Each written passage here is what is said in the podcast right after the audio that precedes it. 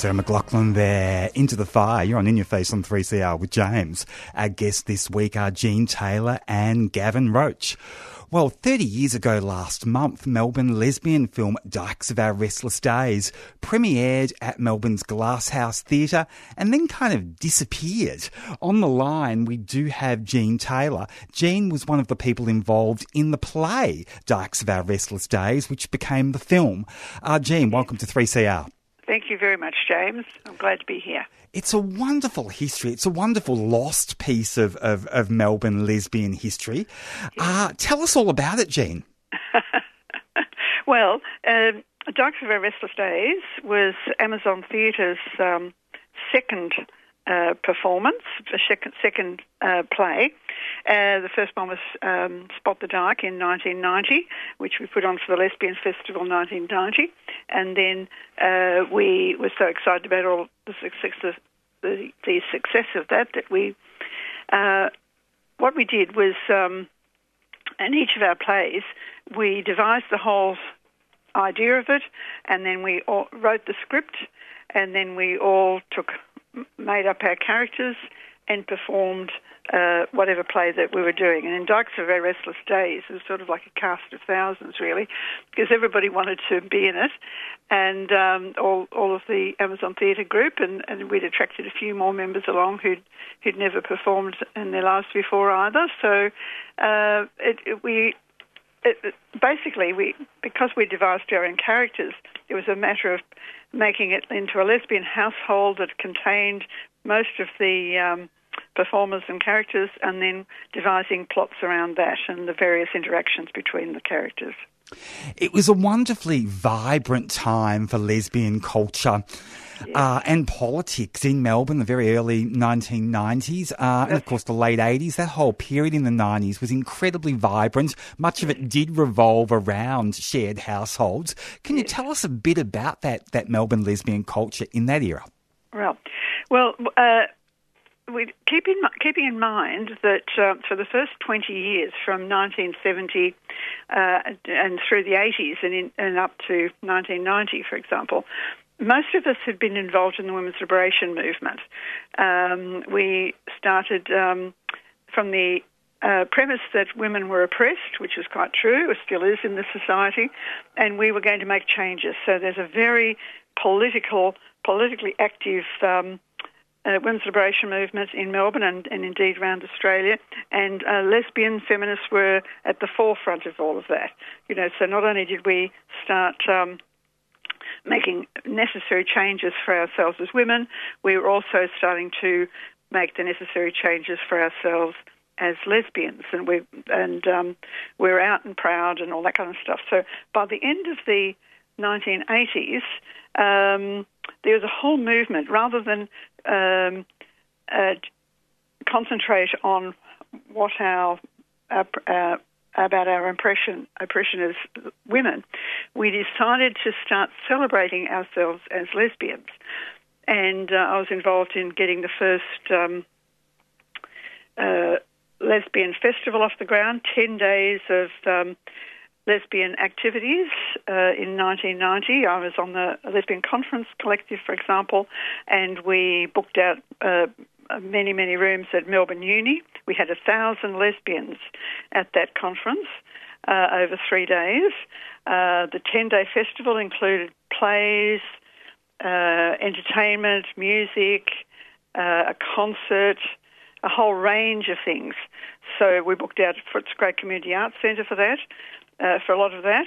Um, so it was a time in the, ni- in the early 1990s, in particular, and, and, all the way rest of the 1990s, uh, in actual fact, where lesbians were not only celebrating our sexuality, but we're out and visible as lesbians, and uh, all of our activities reflected that. And this is where Amazon Theatre, we wanted to put on plays that reflected our life and our lifestyle and what we were doing uh, with that. And of course, setting our second play around a lesbian household, as you've uh, uh, noted too, that there were a lot of lesbian households around, and um, we wanted to. Uh, I think because we'd come of age as lesbians, we were making comedies because we could then laugh at ourselves. We we were not only overjoyed about being lesbians and our politics and all the rest of it, but we could see the funny side of our lifestyle. And I think that's when people are confident in themselves, they can then start uh, making comedy and seeing the um, the very you know the funny side of life as well.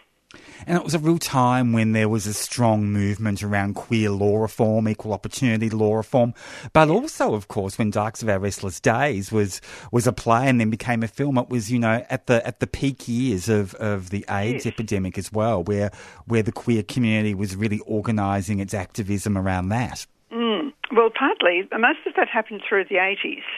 Um, and, and but at the beginning of the 90s, so with the AIDS, the AIDS, the AIDS um, uh, epidemic started mainly in the 80s, but it has continued ever since. So that was an underlying aspect of uh, everything that was happening. Uh, and of course, by the time that I think into the 90s, there was uh, there was much many more drugs around and that sort of stuff. In terms of it, it wasn't such a a given that uh, gay males were going to be dying either. So that made it a little easier, uh, sort of a much more lighter era in the 90s. Um, and because the AIDS epidemic didn't didn't affect lesbians so much, uh, well, uh, it did to a certain extent, but not to the extent that, that gay males had had. So that did not impact our community in the same way, and we were able to get on with our politics and our lives as lesbians. Um, in a much um, much more celebratory, celebratory way in the 90s than we had in the previous decades. Uh, and yes, and we had the lesbian festivals. We've had lesbian festivals all the way through the 90s in every state. Um, in 1991, uh, for example, when we were doing Dykes of Our Restless Daze, uh, the lesbian festival, we had a lesbian festival in January in Melbourne, over 10 days at Footscray Community Arts Centre, and then we went to Sydney through the year, uh, I think July, and um, and the Sydney Dykes up there booked the Opera House. So we had 2,000 lesbians at the Opera House for a concert uh, that featured um, Robyn Archer and Judy Small and the Topp Twins and a whole range of lesbian performers, which was absolutely fantastic. So I see the early 90s and probably through the 90s as a peak era for for lesbians in terms of uh, what we were doing and how we were doing it. And I can really see then, after you've outlined all of that, why there was a cast of thousands that wanted to be in the film. Now, the film's history is absolutely fascinating. Yes. Uh, Pat Longmore, uh, rest right. in peace, made it on a, on a budget of $700, which even yes. in you know 1991 was nothing. Yes. Yes, uh, tell us about the making of the film. Well, um, Pat Longmore, as you're probably aware, was a film buff and knew a lot about films. And um, so the film was actually, I think, made in 1992. Would that be right, or is it actually screened in 1992? Yeah, 92. Yes. I think it was. It was actually made in in 91. One and filmed in 92 and, and shown in 92. So we were we were making that film because Pat was on the um, Lesbian and Gay Film Festival uh, board and wanted to show the film because she started start the first. Uh, we had a lesbian whole lesbian festival of films in 1990 for the Lesbian Festival, and then um, then in 1991, uh, Pat was instrumental in helping to start up the Lesbian, Gay and Lesbian and Gay Film Festival.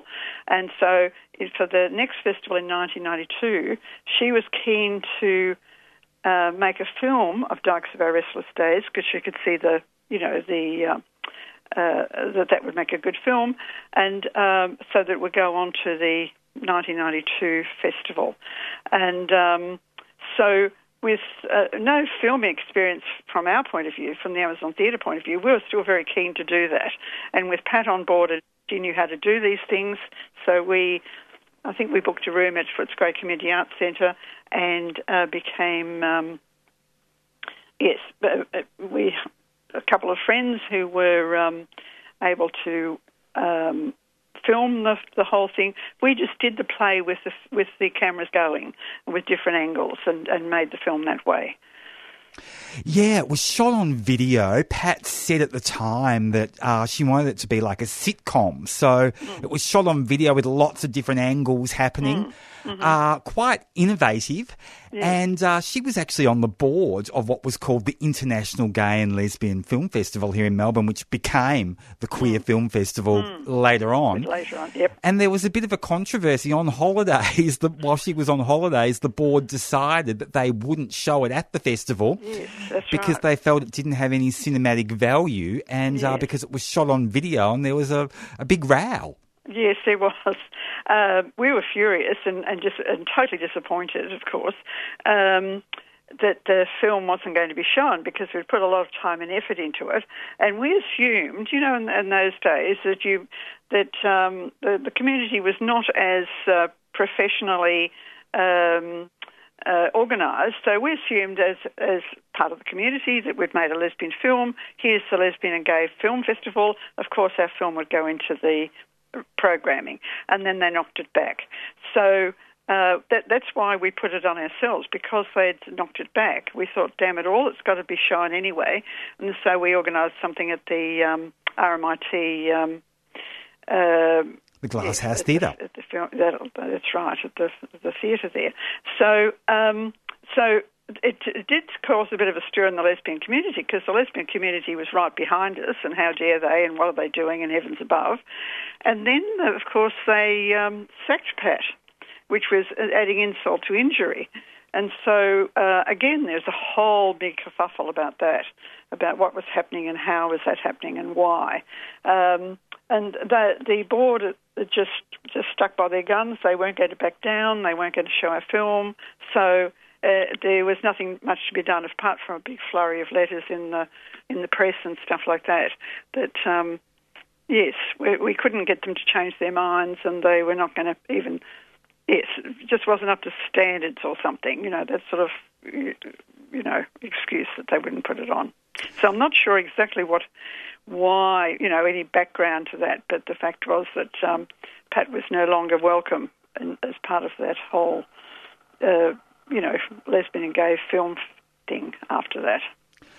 And of course, they probably didn't realise its historical significance, both in terms of the era and just how significant it was for lesbian culture, but also how it was depicting a lesbian culture in Melbourne. Uh, and. I don't think there's been many, if any, films made since about lesbian shared households in this town. No, no.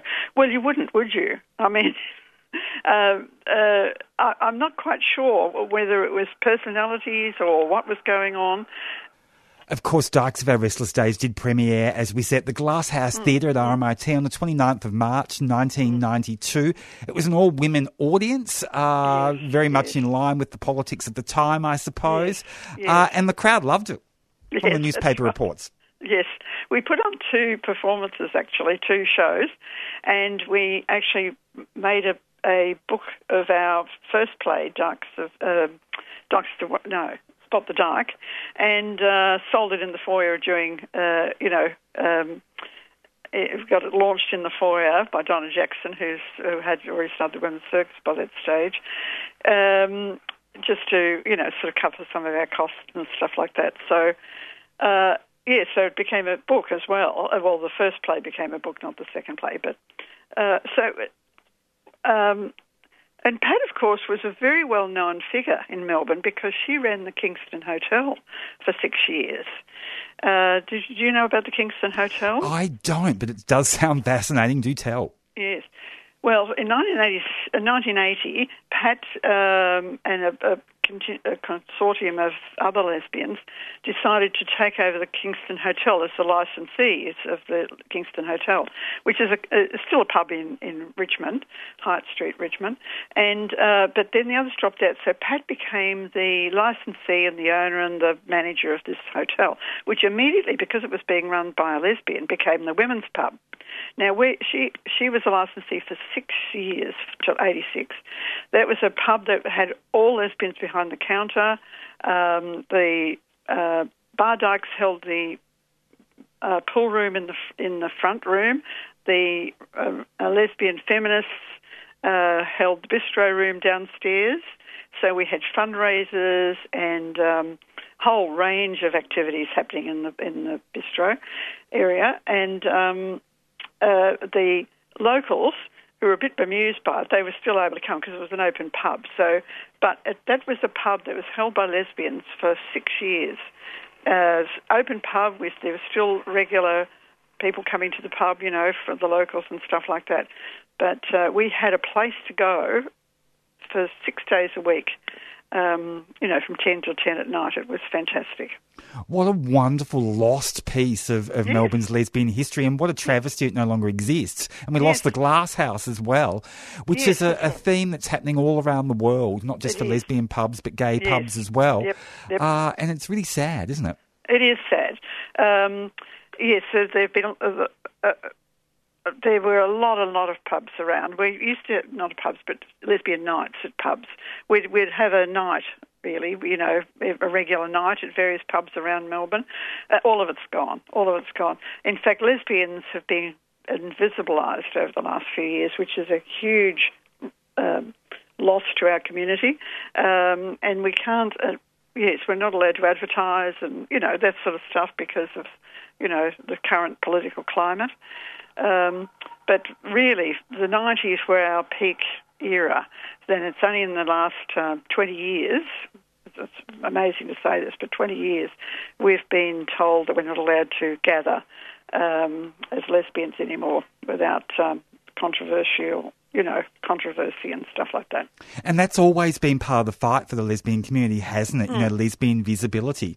Yeah, and absolutely. lesbian invisibility, of course, is linked to so many, you know, health issues as well, yes. isn't it? I mean, if you yes. can't be visible, if you can't interact with your community, then that's it's right. terribly that's unhealthy. Right. Yes.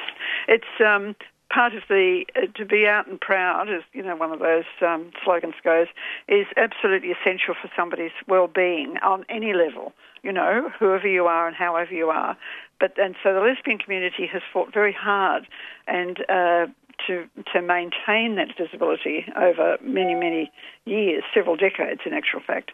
But so it's been a very hard thing for us to be not allowed to gather and, and being made illegal uh, and all that sort of stuff if we want to gather with ourselves because every oppressed group needs to get together with other like-minded and you know part of your oppressed group in order to um, uh, discuss you know matters of uh, mutual you know concern and uh, around a whole range of issues and health being one of them of course that's very important so not to be able to do that has made a very peculiar it's very odd for those of us who are out and proud for years and then suddenly we can't be anymore you know in that public sense Jean, I have to ask about Dykes of Our Restless Daze. Was it mm-hmm. ever digitised? Was the video ever digitised? It would be wonderful to have another screening. I know. When, when, I saw that on your question, I thought, no, I don't think we have. And uh, it made me wonder, do we even have a copy? So, you know, I'm going to have to follow that up. I'm part of, part of the Women's Liberation Lesbian Feminist Archives at, Melbourne Uni, and we do have lots of archives, uh, archived lots of videos and stuff of various performances over the years of Women's Circus and um, you know, performing older women's circus and stuff. But I'll have to have a look and see. We did. Um, uh, uh, we did always video our performances on stage, uh, you know, as a record. Um, so there's, we would probably have a record of Dykes of Our Restless Daze in that sense. But I'm not sure of the film, um, what, what happened and whether Pat might have kept copies. And of course, Pat died in 92. So um, it might be part of her estate somewhere, but it's not. I'm not sure. I'll have to look that up and see if we have. Uh, I don't think. I think if we do have a copy, it'll still be in video. I don't think we've we've got a DVD of it. Uh, although we do have a little bit of money at the moment, we're considering making some of our videos available on DVD, but I'm um, not sure about that one. It's interesting. The Australian Queer Archives was of the view that a videotape was in the Amazon Theatre archives at Melbourne Uni, so maybe right. there is a, a, tape there somewhere. It Would be fascinating. Yes, as I said, it might be just of the play rather than the filmed play. You know what I mean? There's a bit of a difference. But I will check on that, yes. It should be. It should be there. Absolutely. Jean yes. Taylor, thank you for taking us down memory lane and sharing a wonderful piece of Melbourne's queer history, Melbourne's lesbian history, the wonderful play mm-hmm. and film Dykes of Our Restless Daze. Thank you so much. Well, thank you for asking me, James. It's fantastic. My All pleasure. Cheers. Bye bye. Bye. Jean Taylor there. You are on In Your Face on 3CR with James, and here's Cat Power.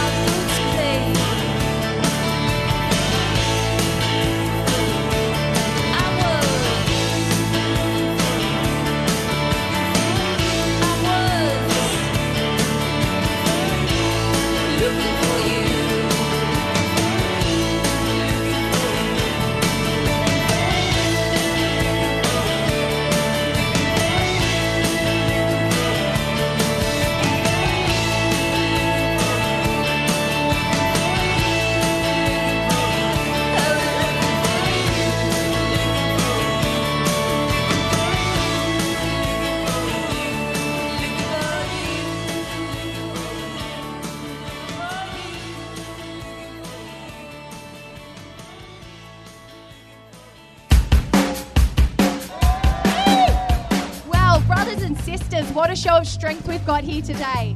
Local issues. So I'm here at the school kids strike for climate action. Live coverage. Join the, the spirit of this gathering here today at IMAR. Your voices. So give us a bit of a lowdown about what's happening. There's about 200, 250 people here at the moment. Community struggles. We're now in front of the uh, Tunnerminnerwait Maulboyheenner Monument. I'd like to thank Community Radio 3CR, who for the last decade has been broadcasting here. Feed Radical Radio. Your membership is vital. A few hundred people about to pass us right now. Lots of young people standing up for their future. Subscribe today. Go to 3cr.org.au forward slash subscribe or call the station on 9419 8377.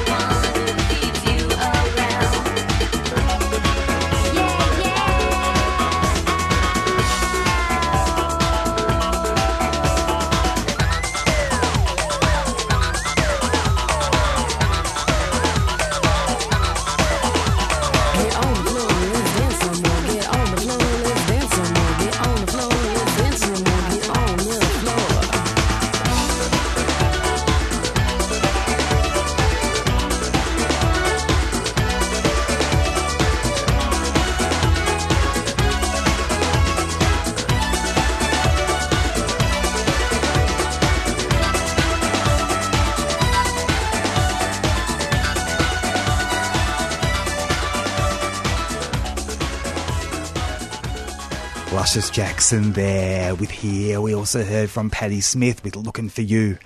And here's Avril Lavigne.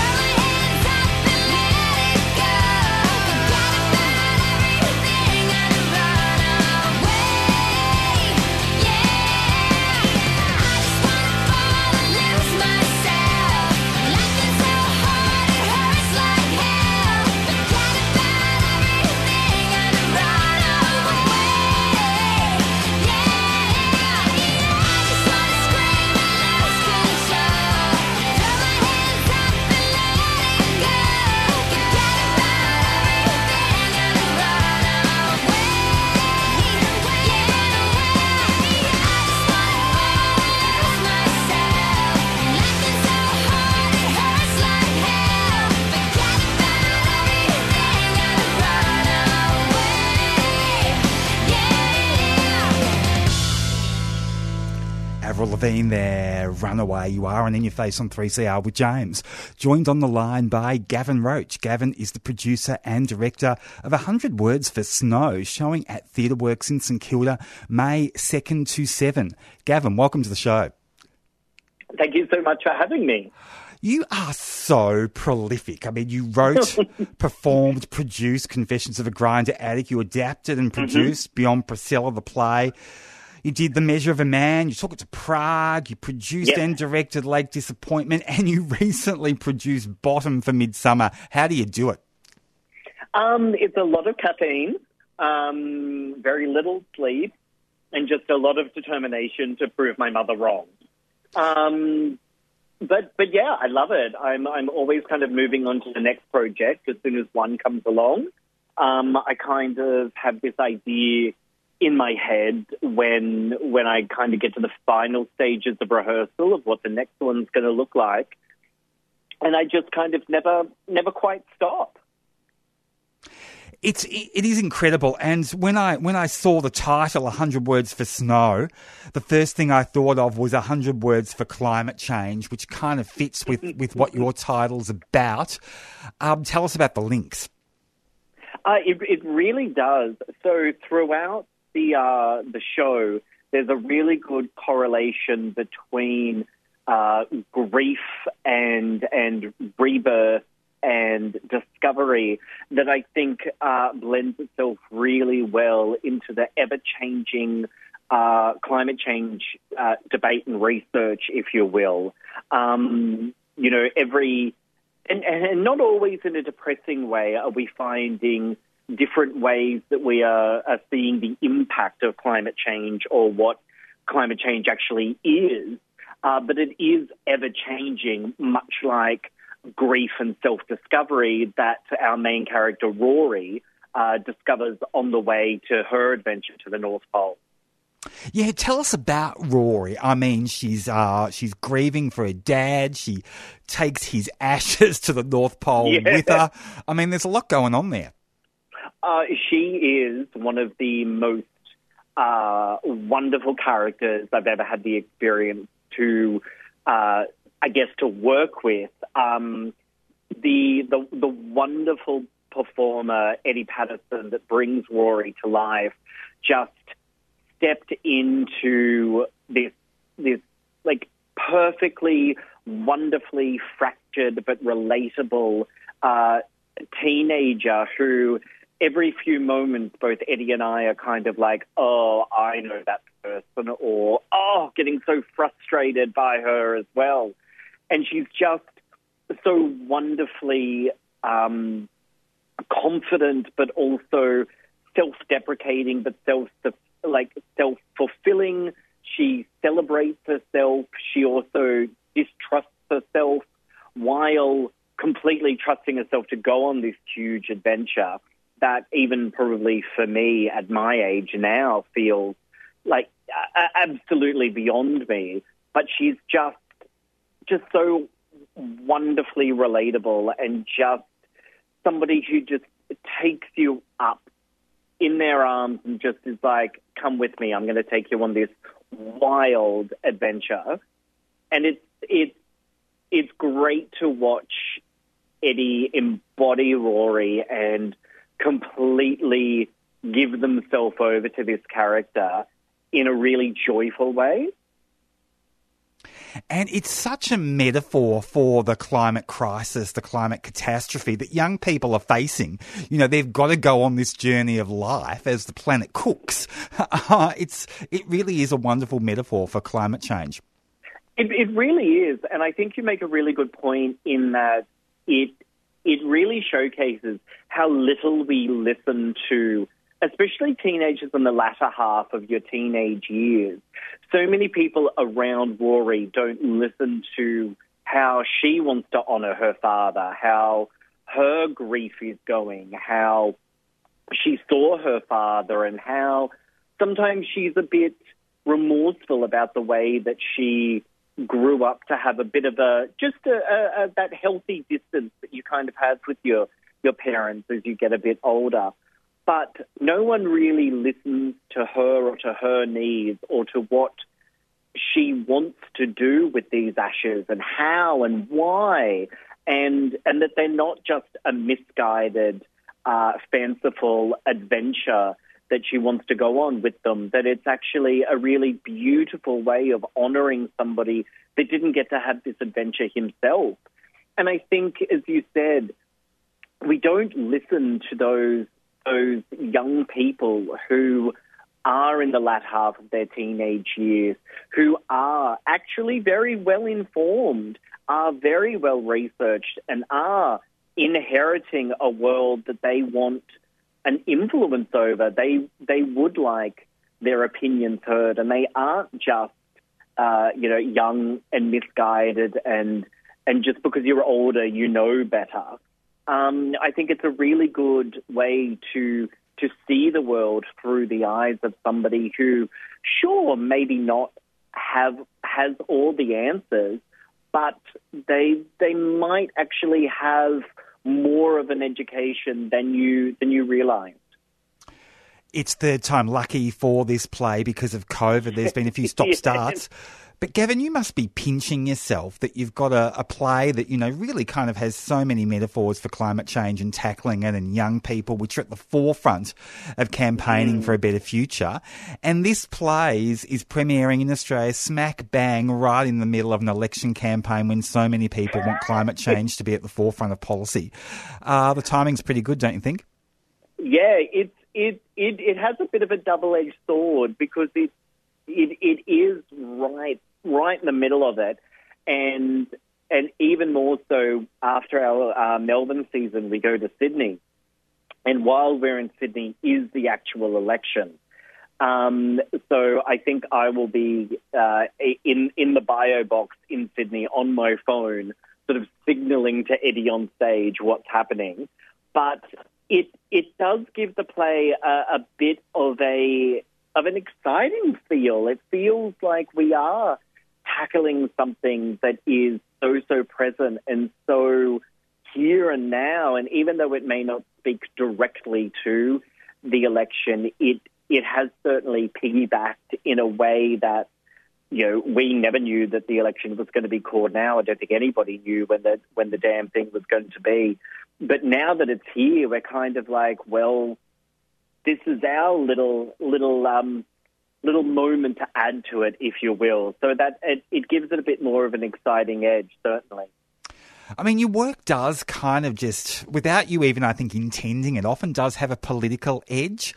Uh, do you think that's because you are a gay man and we just, you know, we have to be kind of political activists with what we do so often because of the world we live in?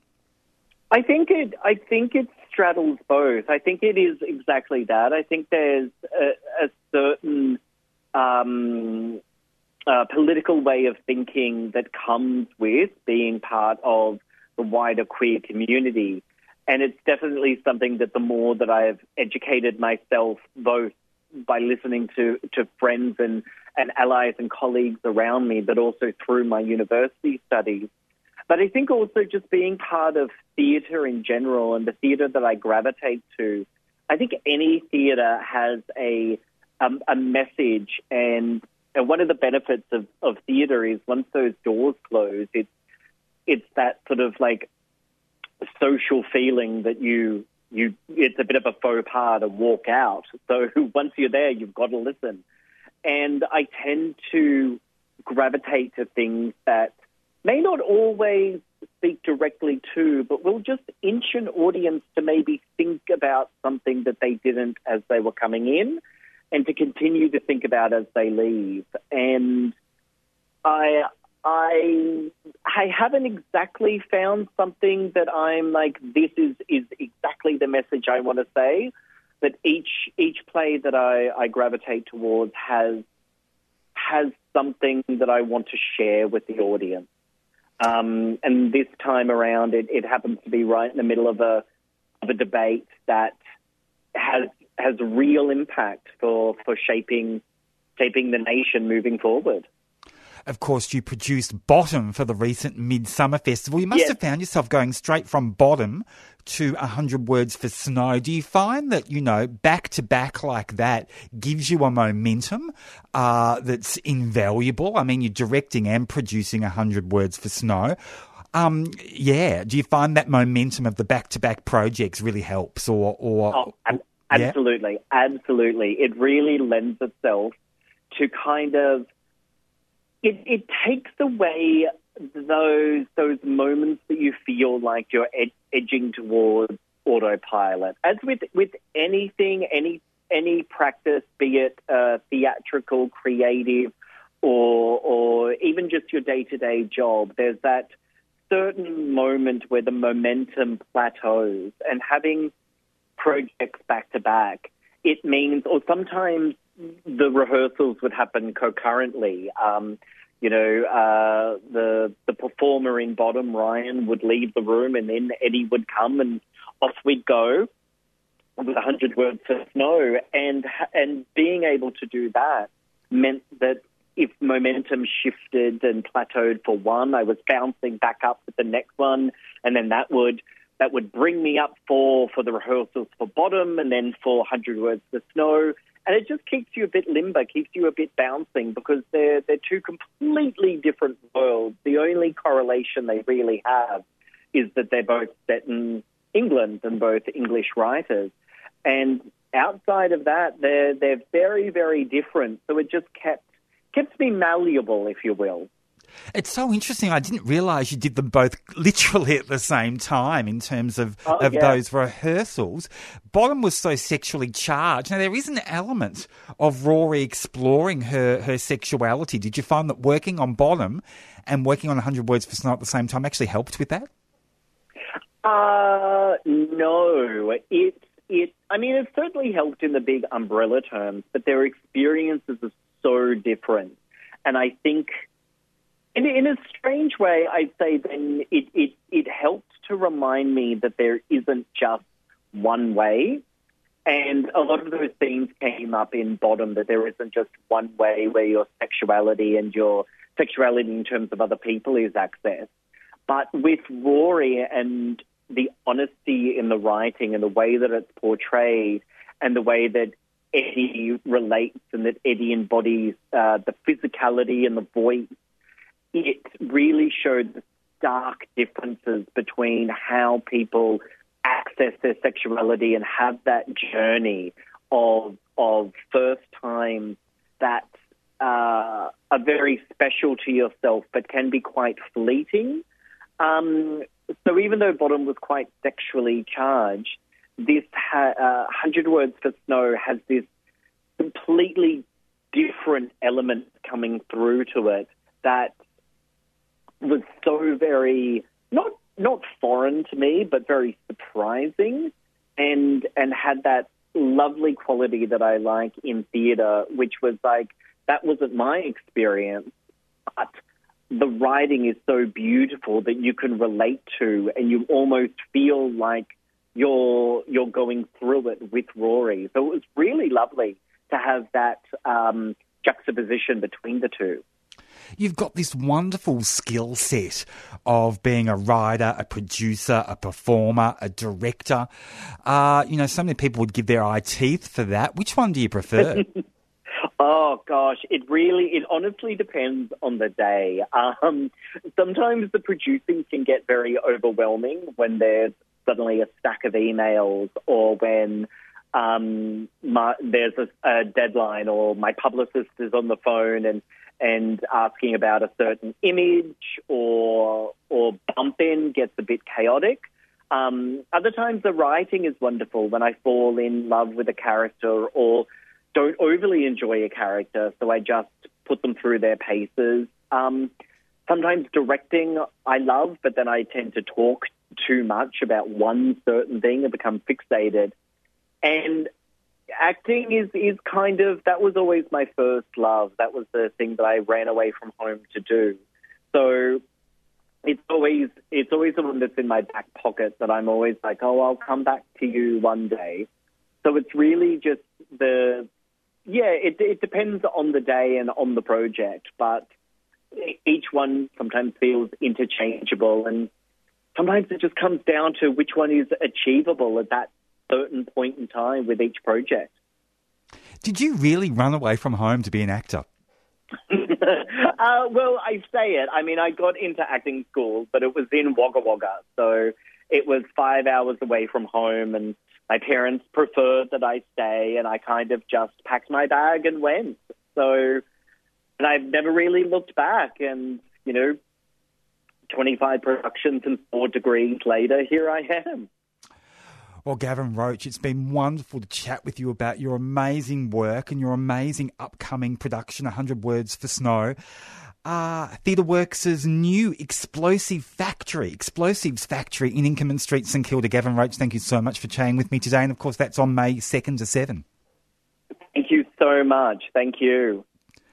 The wonderful Gavin Roach there. I am out of here. Jacob is up next with a Friday rave. Taking us out is Jamiroquai and we'll catch you next week on Your Face.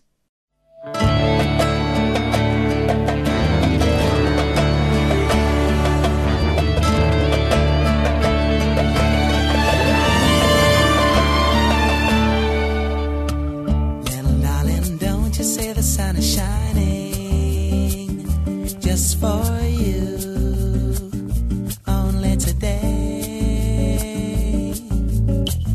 If you hurry, you can get around.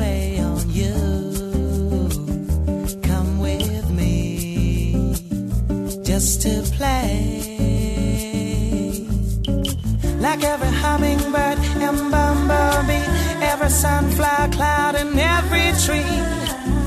I feel so much a part of this.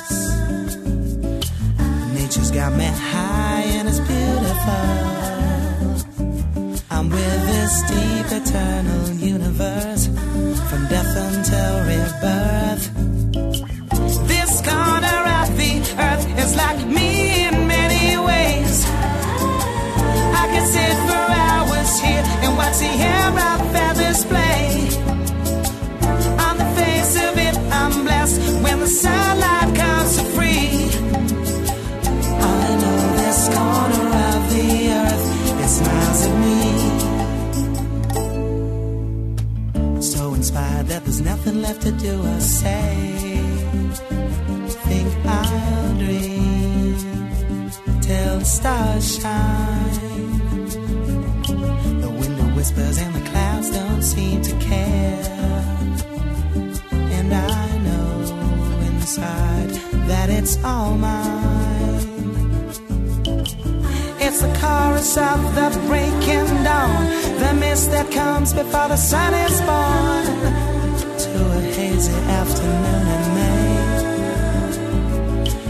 Nature's got me high and it's so beautiful. This deep eternal universe from death until rebirth. You know that this corner of the earth is like me in many ways. I can sit for hours here and watch the air of feathers play. On the face of it, I'm blessed when the sunlight comes to free. I know this corner of the earth, it smiles at me.